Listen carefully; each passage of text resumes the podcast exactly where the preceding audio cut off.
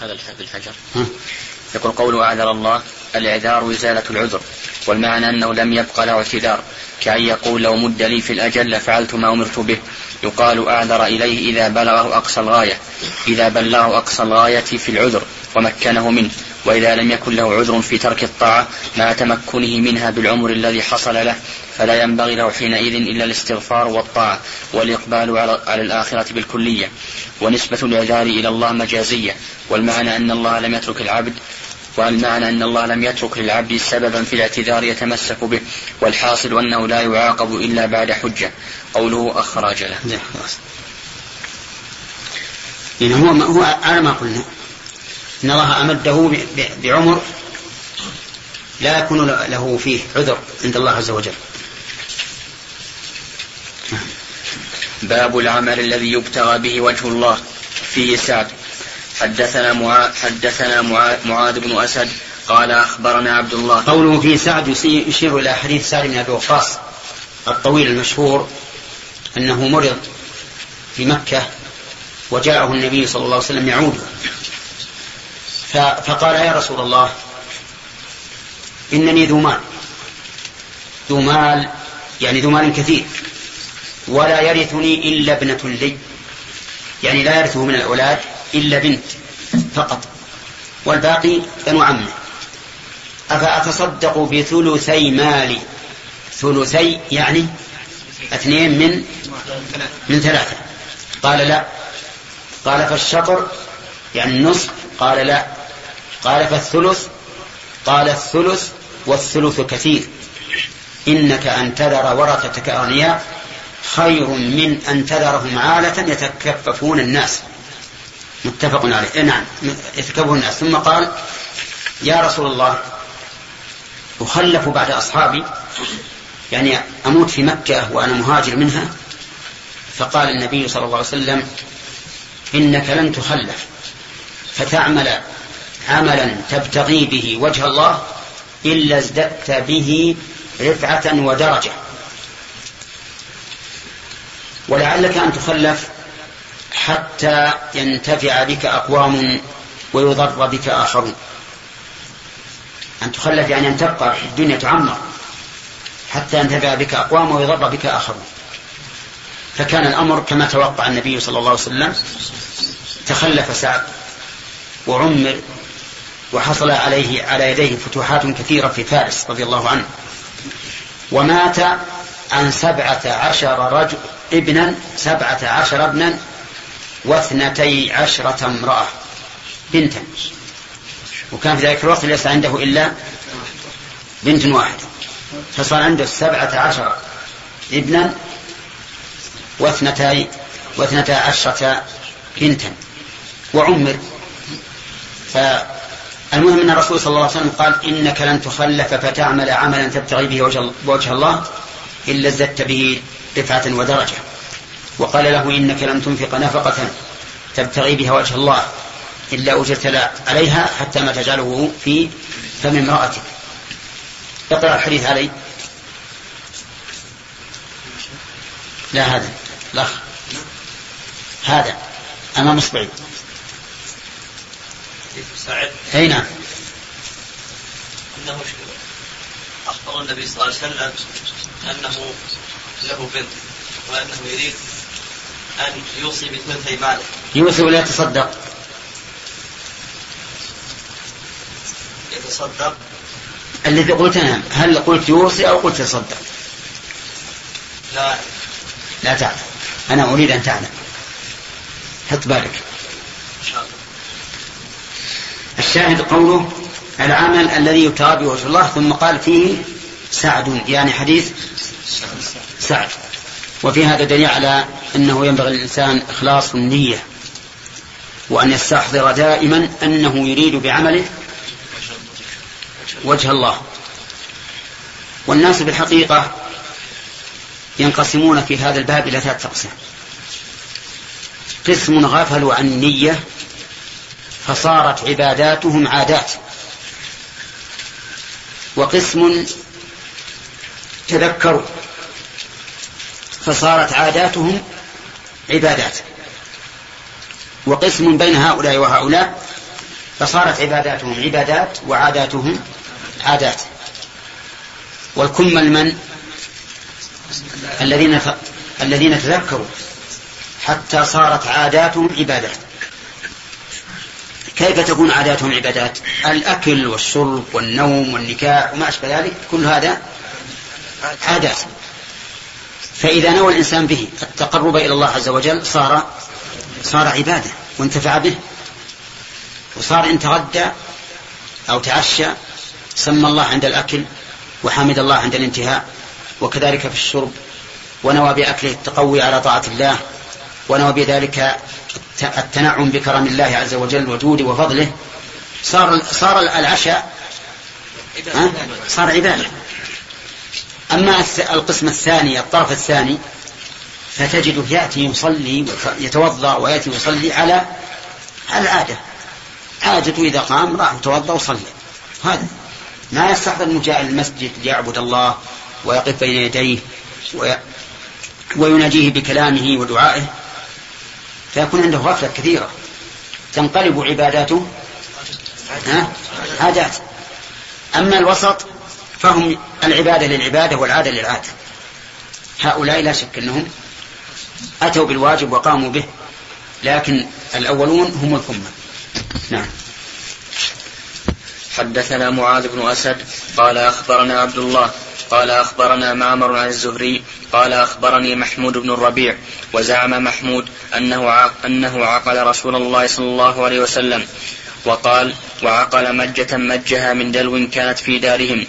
قال سمعت عتبان بن, بن مالك الأنصاري ثم أحد بني سالم قال غدا علي رسول الله صلى الله عليه وسلم فقال فقال لن يوافى عبد يوم القيامة. يوافي لن يوافي عبد يوم القيامة يقول لا إله إلا الله يبتغي بها وجه الله إلا حرم الله عليه النار. الله أكبر.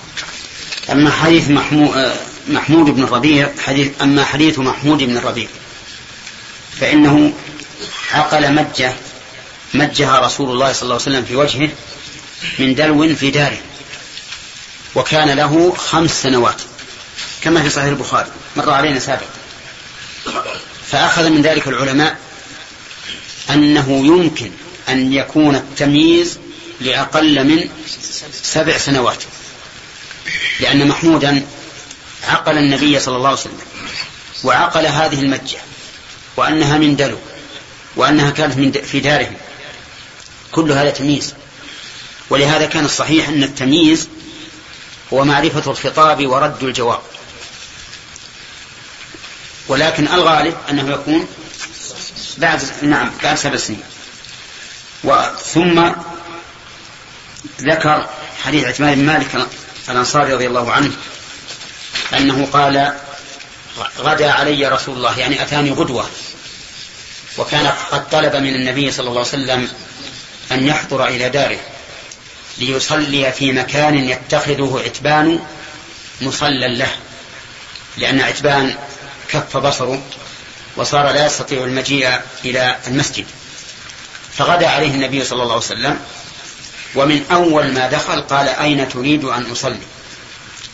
قبل أن يقدم إليه طعام الضيافة. وقد استنبطنا من ذلك أنه ينبغي للإنسان إذا أراد عملا أن يبدأ أن يبدأ به قبل كل شيء. يعني هو المقصود ثم يأتي ما بعده نافلة. ثم ذكر هذا الحديث العظيم البشرى. نسأل الله أن يحققه لنا ولكم. يقول لن يوافي عبد يوم القيامة يعني لن يوافي الله ويقابله. يقول لا إله إلا الله يبتغي به وجه الله إلا حرم الله عليه النار. الله أكبر. ما يكفي القول؟ بل لا بد من الإخلاص. يبتغي به وجه الله. أما مجرد القول فإنه يقع حتى من المنافق. إذا قاموا إلى الصلاة قاموا كسالى يراؤون الناس ولا يذكرون الله إلا قليلا. فالمنافقون يذكرون الله. وإذا رأيتهم تعجبك أجسامهم وإن يقولوا تسمع لقولهم. كلام جيد فصيح بين إذا إذا سمع الإنسان قال ما شاء الله هذا المؤمن البالغ في الإيمان غاية غاية غايته. يقول تسمع لقوله من شدة ما يقولون وبيانه وفصاحته. حتى يأتون للرسول صلى الله عليه وسلم يقول نشهد نشهد إنك لرسول الله. يشهدون ويؤكدون الشهادة بقسم. إنك لرسول الله. ما أحلى هذه الكلمة. لكن استمع. والله يعلم إنك لرسوله. والله يشهد إن المنافقين لكاذبون. شهادة بشهادة. أيهما أقوى؟ شهادة الله. نشهد والله أن المنافقين لكاذبون. لو, لو حلفوا ألف مرة بأن لا إله إلا الله وأن محمد رسول الله. فهم منافقون. نسأل الله العافية. فإذا قال لا إله إلا الله يبتغي به وجه الله حرم الله عليه النار. ما عاد تأكله النار. أبدا. حتى لو فرض أنه دخل النار بذنوبه فإنها لن تؤثر عليه النار شيئا. إن فرض مع أن ظاهر الحديث أنه لا يدخلها. ولكن لا بد من هذا الشرط. يبتغي به وجه الله. يبتغي به وجه الله. وما أشد هذا الشرط. إن هذا لشرط عظيم شديد جدا جدا. قال بعض السلف ما جاهدت نفسي على شيء مجاهدتها على الإخلاص. وصدق رحمه الله. الأعمال البدنية سهلة. كل يستطيع يتوضأ ويصلي ويصوم ويحج ويتصدق. سهلة هذا. لكن الأعمال القلبية هي الصعبة نسأل الله أن يعيننا عليها. هي الصعبة. هي التي لا يكاد أحد يقوى عليها. ولهذا هذا الرجل من السلف يقول ما جاهدت نفسي على شيء مجاهدتها على الإخلاص. وهذا هو معنى قوله يبتغي به وجه الله. وقد استدل بهذا الحديث من يقول إن تارك الصلاة لا يكفر.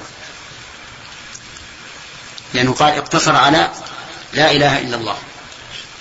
فقال إذا كان من قال لا إله إلا الله ووافى الله بذلك حرم الله عليه الجنة فهو دليل على أن تارك الصلاة لا يكفر. نعم النار. حرم الله عليه النار فهو دليل على أنه أن تارك الصلاة لا يكفر. ولنا على ذلك جوابان أولنا عن ذلك جوابان. الجواب الأول أن هذا القيد يمنع أن يترك الصلاة بل يمنع أن يترك الزكاة والصوم والحج لأن كل أحد يبتغي شيئا لا بد أن يطلب الوصول إليه بكل, بكل وسيلة. فهل من, فهل من طريق الوصول إلى الله أن تدع الصلاة؟ أبدا. أنت إذا كنت مثلا تبتغي مالا تبتغي مالا هل تعمل للحصول على هذا المال؟ ها؟ ولا لا؟ لا ولا تعمل. اللي يبتغي وجه الله لا بد أن يعمل للوصول إليه. ولهذا هذا القيد يخرج من ترك الصلاة لأن من ترك الصلاة وادعى أنه يبتغي بقول لا إله إلا الله وجه الله قلنا له كذبت. لو كنت تبتغي وجه الله لا عملت له. الوجه الثاني أن نقول هذا عام. عام.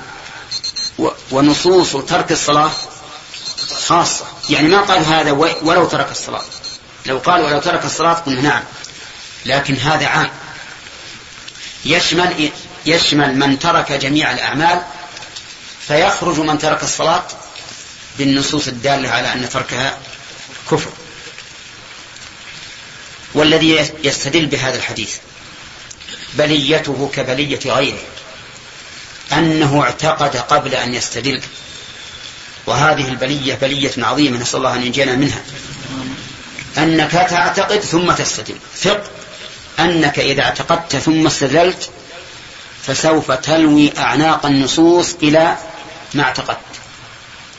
لكن اجعل نفسك بين يدي النصوص كالميت بين يدي الغاصب. لا تحرك شيئا. كأنك خلقت الآن. من أجل إيش؟ أن تتكيف مع أي مع أي شيء مع النصوص. لا ت... لا تحمل معنى لا تحمل عقيدة. فإن حمل العقيدة قد يؤدي بالإنسان إلى الهوى. كما يوجد من تصرفات بعض الفقهاء فقهاء أجلة علماء أجلة تجدهم من أجل اتباع مذهب من المذاهب يلوون النصوص.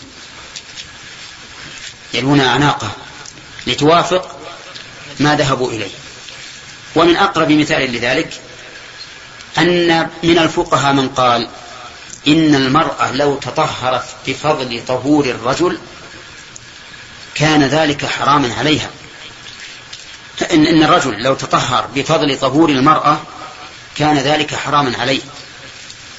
ولم يرتفع حدثه. أنتم فاهمين معي؟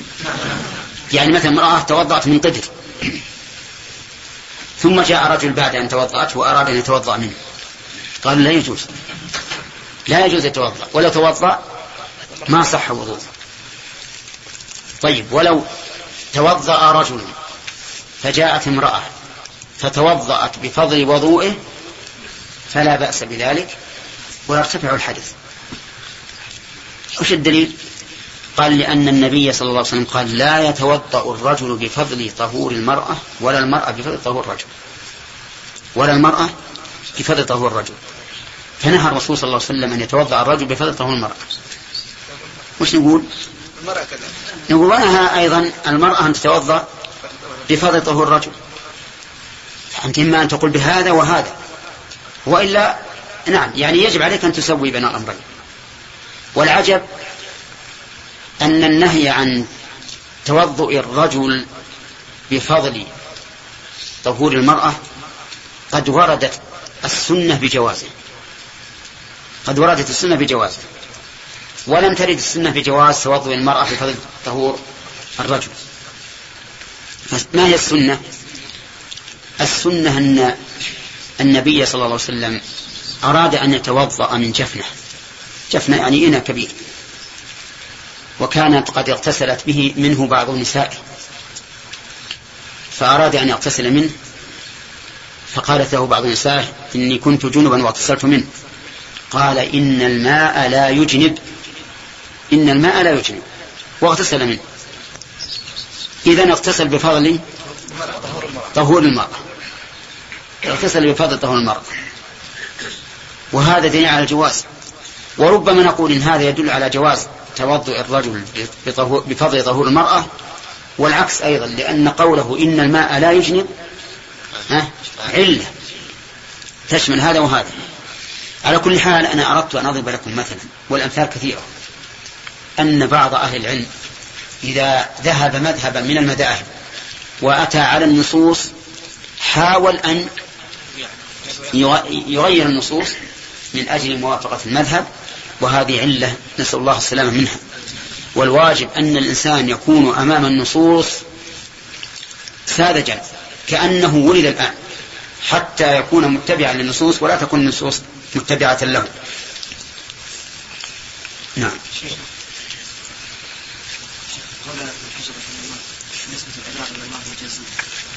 أي نعم. لا مو صحيح. هذا ليس بصحيح ولا فيه محذور اطلاقا. يعني أن الله سبحانه وتعالى أعطى الإنسان ما يكون به العذر. يعني كان يقول إنك كيف تقول إن الله معذور؟ ما في مانع إن الله أقام الحجة لئلا يكون عليه حجة.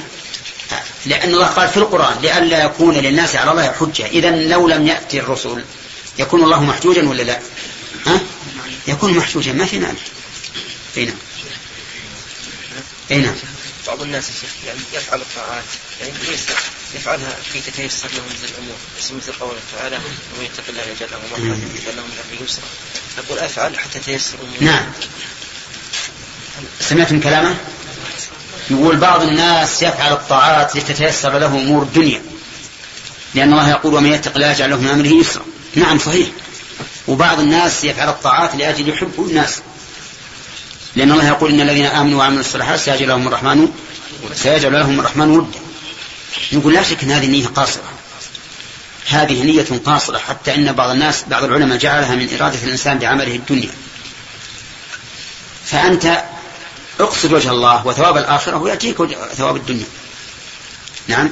لا يمنعك. كرجل غزا يريد الغنيمة.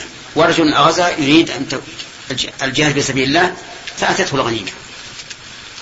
واضح؟ رجل طلب العلم لينال الشهادة وآخر طلب العلم للعلم فأتت فأتت الشهادة. نعم خالد. شيخ الله إليك. أقول يعني وجه الله عز وجل. ما يحصل إذا عمل الإنسان الأعمال الصالحة والطاعات سرا؟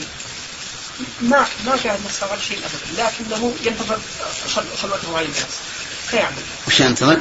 خلوته عن الناس. نعم. إنه يصير يقضي وقته فيصلي ويتصدق ويصوم. أقول هذا ما يحصل يحصل الله ابتغاء وجه الله عز وجل. والله ما يحصل. أقول يعني ما يحصل هذا. والله ما يحصل. يحصل. يعني ما صار في شدة. كيف؟ يعني ما صار في شدة. لا لا لا فيه هذا عمل البدن سهل إنك تختفي. عمل البدن لكن ربما يدخل عليك الشيطان من ناحيه ثانية لا يدخل عليك. يقول انت مثلا اختفيت عن الناس من باب المراءة يعني علشان قال ما شاء الله هذا الرجل يعمل سرا ويخفي ويخفي عبادته. فالشيطان يدخل على بني آدم. أو تريد مثل ما ذكر الاخ سامي لا يعني يعني هذه هذه ما تفرق ولا ولا يعني يعني ما يفرق ما يجعل الناس يحسون بأنه اختفى نعم. يفهم منهم فجاه على كل حال صعب هو صعب وإذا يسره الله طيب. إذا يسره يسره الإنسان هذا طيب لكن أحسن انه يختفي فجاه هكذا. لا الأحسن إنه يفعل الخير. اي سرا أو علنا. لأن الله امتدح الذين ينفقون سرا وعلانية. قد يكون الإنسان عنده من الإخلاص أكمل الإخلاص وهو يفعل الشيء ظاهرا. يفعله لأجل الناس يقتدون به وينتفعون به. قد يكون رجل أمة يعني رجل إمام الناس يقتدون بفعله يقتدون بقوله. فيحب أن يفعل العمل أمام الناس لأجل الاقتداء به. يفعل العمل أمام زملائه لأجل يقتدون به. يعني مو من شرط الإخلاص الإخفاء. صحيح أن الإخفاء أقرب إلى الإخلاص لقوله رجل تصدق بصدقة فأخفاها حتى لا تعلم شماله ما تنفق يمينه لكن قد يكون الإخلاص مع الإظهار. لكن أنا ما أريد أن, أن, أن أتقرب للناس بطاعة الله لكن أريد أن ينتفع الناس بعملي فأحصل على خير. نعم. حدثنا قتيبة قال حدثنا يعقوب بن عبد الرحمن عن عمرو عن سعيد المقبوري عن أبي هريرة رضي الله عنه أن النبي صلى الله عليه وسلم قال يقول الله تعالى ما لعبد المؤمن عندي جزاء إذا قبضت صفيه من أهل الدنيا ثم احتسبه إلا الجنة. الله الشاهد في قوله ثم احتسبه. ومعنى احتسب احتسبه؟ يعني معناه قصد ثواب الآخرة. كما جاء في الحديث الصحيح من صام رمضان إيمانا واحتسابا. لأنه مأخوذ من الحساب. فمن احتسب يعني أراد ثواب الآخرة. والصفي يعني من هو من صفوة الناس عنده. كالابن والبنت والأب والأم وما أشبه ذلك. باب ما يحذر من من زهرة الدنيا والتنافس فيها. حدثنا إسماعيل بن عبد الله قال حدثني إسماعيل بن إبراهيم بن عقبة عن موسى بن عقبة قال قال ابن شهاب حدثني عروة بن الزبير أن المسور بن مخرمة أخبره أن عمرو بن عوف وهو حليف لبني عامر بن لؤي كان شهد بدرا مع رسول الله صلى الله عليه وسلم. أخبره أن رسول الله صلى الله عليه وسلم بعث أبا عبيدة بن الجراح إلى البحرين يأتي بجزيتها. وكان رسول الله صلى الله عليه وسلم هو صالح أهل البحرين وأمر عليهم العلاء بن الحضرمي. فقدم أبو عبيدة بمال من البحرين فسمعت الأنصار بقدومه فواقتت صلاة الصبح مع رسول الله. فواقته فواقتت فواقتت ها؟ مش عندك اصبر نعم. فوافت عندي. فوافقت. نعم. والثالث فوافتهم صلاة الصبح. عندي فوافقت. طيب ماشي. هذه النسخة. فوافقت صلاة الصبح مع رسول الله صلى الله عليه وسلم فلما انصرف تعرضوا له فتبسم رسول الله صلى الله عليه وسلم حين رآهم وقال أظنكم سمعتم بقدوم أبي عبيدة وأنه جاء بشيء قالوا أجل يا رسول الله؟ قال فأبشروا وأملوا ما يسركم. فوالله ما الفقر أخشى عليكم ولكن أخشى عليكم أن تبسط عليكم الدنيا كما بسطت على من كان قبلكم فتنافسوها كما تنافسوها وتهلككم كما أهلكتهم. نعم. وتلهيكم كما ألهتهم. هذا الحديث فيه شاهد للترجمة وهي ما يحذر من زهرة الدنيا والتنافس فيها. التي أصبحت اليوم هي هي شأن الناس كلهم. وصار الناس لا يهتمون إلا بزهرة الدنيا والتنعم والترفه فيها والرفاهية وما أشبه ذلك. لا تكاد تجد من يتحدث بالنشاط الديني الذي ينبغي أن يكون عليه المسلمون. ولكن يتشدقون ويتحدثون بما يحصل من الرفاهية في البلاد وفي أنفسهم. وهذا هو الذي خشيه النبي عليه الصلاة والسلام. فقال صلى الله عليه وسلم ما الفقر أخشى عليكم لأن الفقر لا يحصل منه تطاول وغرور وإعراض عن الله عز وجل. وإن كان الفقر لا شك أنه يلهي أحيانا في طلب الرزق والمعيشة. لكن مع ذلك طلب الرزق والمعيشة إذا كان بنية صالحة صار عبادة. ولكن أخشى عليكم أن تبسط عليكم الدنيا كما بسطت على من كان قبلكم. يعني توسع وتكثر فتتنافسوها أو فتنافسوها كما تنافسوها من قبل من قبلكم يعني وتلهيكم كما ألهتهم. والذي خشيه النبي صلى الله عليه وسلم وقع. وأصبحنا الآن نتنافس الدنيا كما تنافسها الكفار ونسعى لها كما يسعى لها الكفار. وأصبح الكثير منا لا يهتمون إلا بمنازلهم ومراكبهم وثيابهم وبساتينهم وما أشبه ذلك. وفي هذا الحديث إثبات الجزية على الكفار إذا كانوا تحت ولايتنا وحكمنا لأن الكفار ينقسمون إلى ثلاثة أقسام أصحاب جزية وأصحاب عهد وأصحاب حرب. أصحاب الجزية هم الذين يقيمون في أرضنا وتحت ولايتنا. نحميهم وندب عنهم ونمنع من الاعتداء عليهم لكن بجزية يبذلونها لنا وأصحاب العهد هم الذين بيننا وبينهم عهد. لا نقاتلهم ولا يقاتلوننا وهم في ديارهم. ولهم سلطة بلادهم لا نتعرض لهم في بلادهم ولا يتعرضون لنا في بلادنا. والثالث أصحاب حرب. أصحاب حرب يعني بيننا وبينهم حرب. نحاربهم ويحاربوننا. فأما من بيننا وبينهم حرب فهم بالنسبة لنا مباح الدم والماء. يعني متى قدرنا على واحد منهم فلنا قتله. وأما أصحاب العهد فيجب علينا أن نوفي لهم بعهدهم وأن نستقيم لهم ما استقاموا لنا. وهم بالنسبة لنا أصحاب العهد ثلاثة أقسام أيضا. قسم وفى بعهده فقد قال الله تعالى فما استقاموا, فما استقاموا لكم فاستقيموا لهم. وقسم غدر فانتقض عهدهم فلنا أن نباغتهم بالحرب. والقسم الثالث من نخشى منهم الغدر. قال الله تعالى وإما تخافن من قوم خيانة يعني من قوم بينك وبينهم عهد. خيانة فانبذ إليهم على سواء. يعني أرسل إليهم وقل إن العهد الذي بيننا وبينكم منبوذ حتى يكونوا على بصيرة من أمره أما من, من, من غدر فإن الله تعالى أمر بقتالهم. أمر أن نقاتلهم لأنهم أصبحوا أصحاب حرب. ولهذا غزا النبي صلى الله عليه وسلم قريشا حينما نقضت العهد الذي بينه بينه وبينهم في صلح الحديبية. بغتهم في ديارهم. وقال اللهم عم عنهم الأخبار حتى نبغتها في بلادهم. طيب إذا القسم الأول أصحاب الحرب إيش نعمل؟ هؤلاء مباح الدم والمال ولا بيننا وبينهم عهد. متى قدرنا عليهم قتلناهم.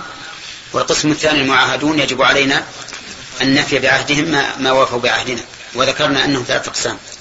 القسم الثالث أهل الذمة تحت ولايتنا. نلزمهم بحكم الإسلام ولا يتعدون علينا وإذا نقض أحد منهم العهد صاروا بمنزلة الحرب. ومن فوائد هذا الحديث حسن حسن خلق الرسول عليه الصلاة والسلام. حينما تبسم لما رآهم جاءوا يتشوفون إلى المال. وهذا لا شك أنه من أحسن الأخلاق. بعض الناس إذا رأى شخصا يتشوف لطلب الشيء تجده يشمئز يشمئز ويعبس ويقول في نفسه هذا يبي ابنان بنفسه. أما الرسول عليه الصلاة والسلام فإنه لما رآهم جعل يتبسم صلى الله عليه وسلم. وفي أيضا أنه ينبغي للإنسان أن يلغي البشرى للناس لما في ذلك من إدخال السرور عليه. وكل شيء تدخل به السرور على أخيك فإنه فإنك تحتسبه عند الله. لك فيه أجر. في قوله أبشروا وأملوا ما يسركم. وفيه أيضا حديث جواز الحلف بدون استحلاف. من أين يؤخذ؟ أين أنت؟ لا. من أين يؤخذ من الحديث جواز الحلف بدون استحلاف ما معك كتاب؟ ها؟ ها؟ إيه. ما أحسن تجيب كتاب غسل البخاري وتراجع ما, ما يصلح. نعم. من قول فوالله ما الفقر أخشى عليكم وفيه التحذير من الدنيا كقوله عليه الصلاة والسلام ولكن أخشى عليكم أن تبسط عليكم الدنيا كما بسطت على من كان قبلكم. نعم. ها؟ عيسى عليه السلام ينزل في آخر الزمان بشرع مجدد شرع ما ينزل بشرع جديد. كيف وضع الجزاء؟ ما اي نعم يسقطها لأن الرسول أقره. أخبر عن شيء يفعله فأقره. فيكون من شريعة الرسول.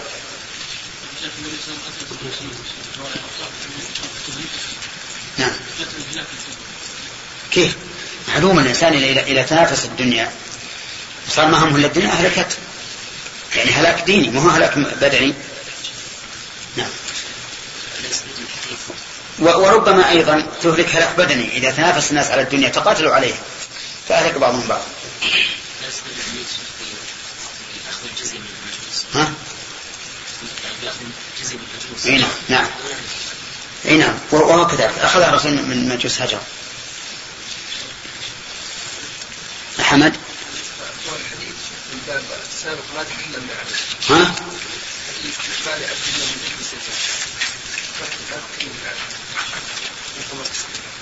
كيف؟ إلا أخذنا السيف اللي على كل حال هذا بسيط. أن الله أخبر بأن الإنسان إذا احتسب آه، أن الرسول أخبر عن الله أن الإنسان إذا احتسب صفيه من الدنيا فليس له جزاء إلا الجنة. صفيه يعني حبيبه من من من الأهل أو غيره.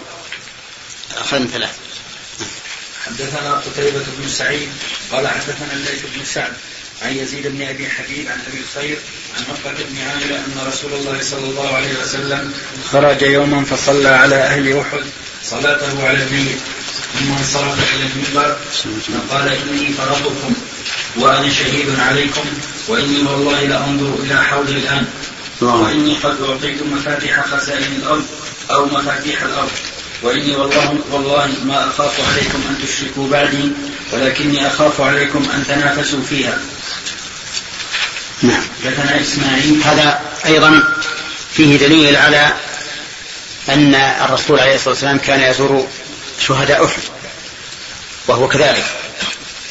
وهذه الصلاة التي صلاها عليهم صلاة الميت ليست هي الصلاة التي تشرع عند موت الإنسان فإن الشهداء لا يصلى عليهم.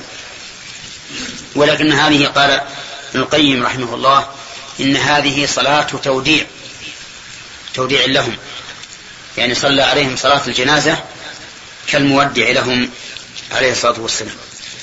وفي هذا دليل على أن حوضه الآن موجود.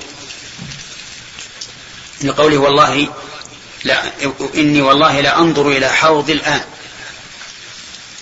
وقد كشف الله له حتى شاهده صلى الله عليه وسلم.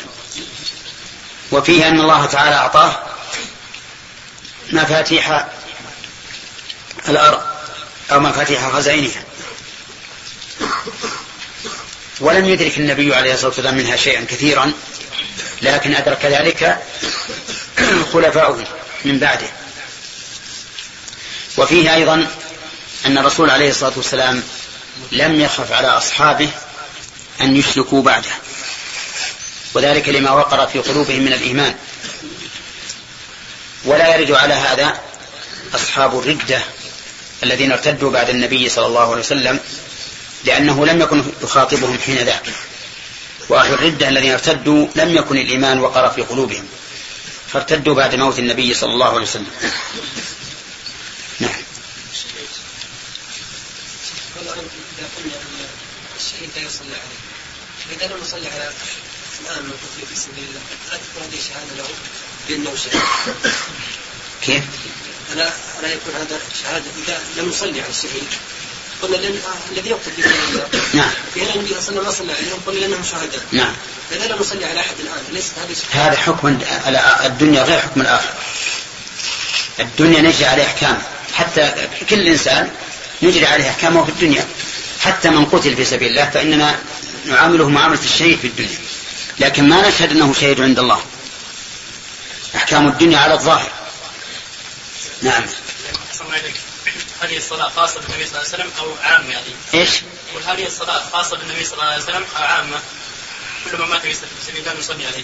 لا هذه خاصة بالرسول بل وبشهداء أحد أيضا خاصة بالرسول وبشهداء أحد دليل التخصيص. الدليل أن الصحابة أبو بكر وعمر وعثمان ما فعلوا نعم بين قولك عليه الصلاة والسلام والله ما أخاف عليكم أن تشركوا بعدي وبين قوله أخوف ما أخاف عليكم الشرك الأصغر. نعم. المراد هو يخاطب ناس معينين. وإلا فإن الشرك ساق في هذه الأمة. كما قال عليه الصلاة والسلام لا تتبعون سنة من كان قبلكم. لكن هؤلاء المعينون هو الذي خاطبهم به. حدثنا إسماعيل قال حدثني مالك عن زيد بن أسلم عن عطاء بن يسار عن أبي سعيد الخدري قال قال رسول الله صلى الله عليه وسلم إن أكثر ما أخاف عليكم ما يخرج الله لكم من بركات الأرض. قيل وما بركات الأرض؟ قال زهرة الدنيا. فقال له رجل هل يأتي الخير بالشر؟ فصمت النبي صلى الله عليه وسلم حتى ظننت أنه ينزل عليه ثم جعل يمسح عن جبينه فقال أين السائل؟ قال أنا. قال أبو سعيد لقد حمدناه حين طلع لذلك قال لا يأتي الخير إلا بالخير إن هذا المال خضرة حلوة وإن كل ما أنبت الربيع يقتل حبطا أو يلم إلا آكلة الخضرة. أكلت حتى إذا امتدت خاصرتاها استقبلت الشمس فاشترت وثلقت وبالت ثم عادت فأكلت. وإن هذا الماء وإن هذا المال حلوة من أخذه بحقه ووضعه في حقه. فنعم المعونة هو. معونة فنعم المعونة هو. وإن أخذه بغير حقه كان كالذي يأكل ولا يشبع. صلى الله عليه وسلم. بسم الله الرحمن الرحيم. الحمد لله رب العالمين. وصلى الله وسلم على نبينا محمد وعلى آله وصحبه أجمعين. قال البخاري رحمه الله تعالى حدثني محمد بن بشار. قال حدثنا محمد بن جعفر. قال حدثنا شعبة قال سمعت أبا جمرة قال حدثني زهدا ابن مضرب قال سمعت عمران بن حسين رضي الله عنهما عن النبي صلى الله عليه وسلم قال خيركم قرني ثم الذين يلونهم. وقال عمران فما أدري قال النبي صلى الله عليه وسلم بعد قوله مرتين أو ثلاثة ثم يكون بعدهم قوم يشهدون ولا يستشهدون ويخونون وينذرون ولا يوفون ويظهر فيهم السمن هذا الحديث كما تشاهدون في باب ما يحذر من زهرة الدنيا والتنافس فيها. نعم. كيف؟ طيب.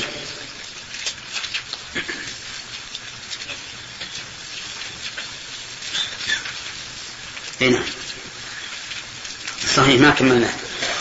لكن نبدأ لما بدأنا هنا.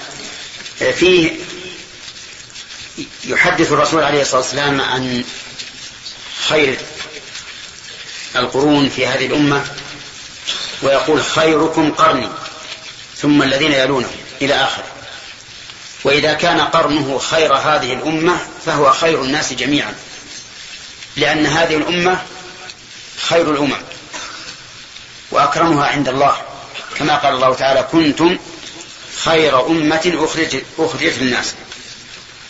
وقرنه يعني الصحابة. ثم الذين يلونهم التابعين.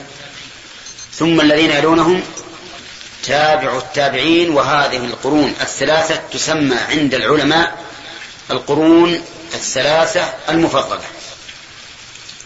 وهم خير هذه الأمة. والمراد بالخيرية فيما بعد الصحابة الخيرية في الجملة. الخيرية في الجملة لا في كل فرد. إذ قد يوجد من تابع التابعين من هو خير من من كثير من التابعين. لكن المراد في الجملة كما تقول الرجال خير من النساء وقد يوجد في النساء من هي خير من كثير من الرجال. أما الصحابة فلا أحد يساويهم أو يتقدم عليهم في الخيرية لأنهم يمتازون بشيء لا يشاركون فيه أحد وهو صحبة النبي صلى الله عليه وسلم. لأن هذه الصحبة لا تحصل لأحد سواهم. ثم ذكر النبي عليه الصلاة والسلام بعد هؤلاء القرون الثلاثة قوم يشهدون ولا يستشهدون. يعني يؤدون الشهادة لكن لا يستشهدون لعدم الثقة بهم. خونة ما يستشهدهم الناس. لكن هم يشهدون. هذه واحدة. الثاني يخونون ولا يؤتمنون. إذا اؤتمنوا على شيء خانوا والعياذ بالله. سواء كان هذا الشيء مالا أو كلاما أو أمورا سرية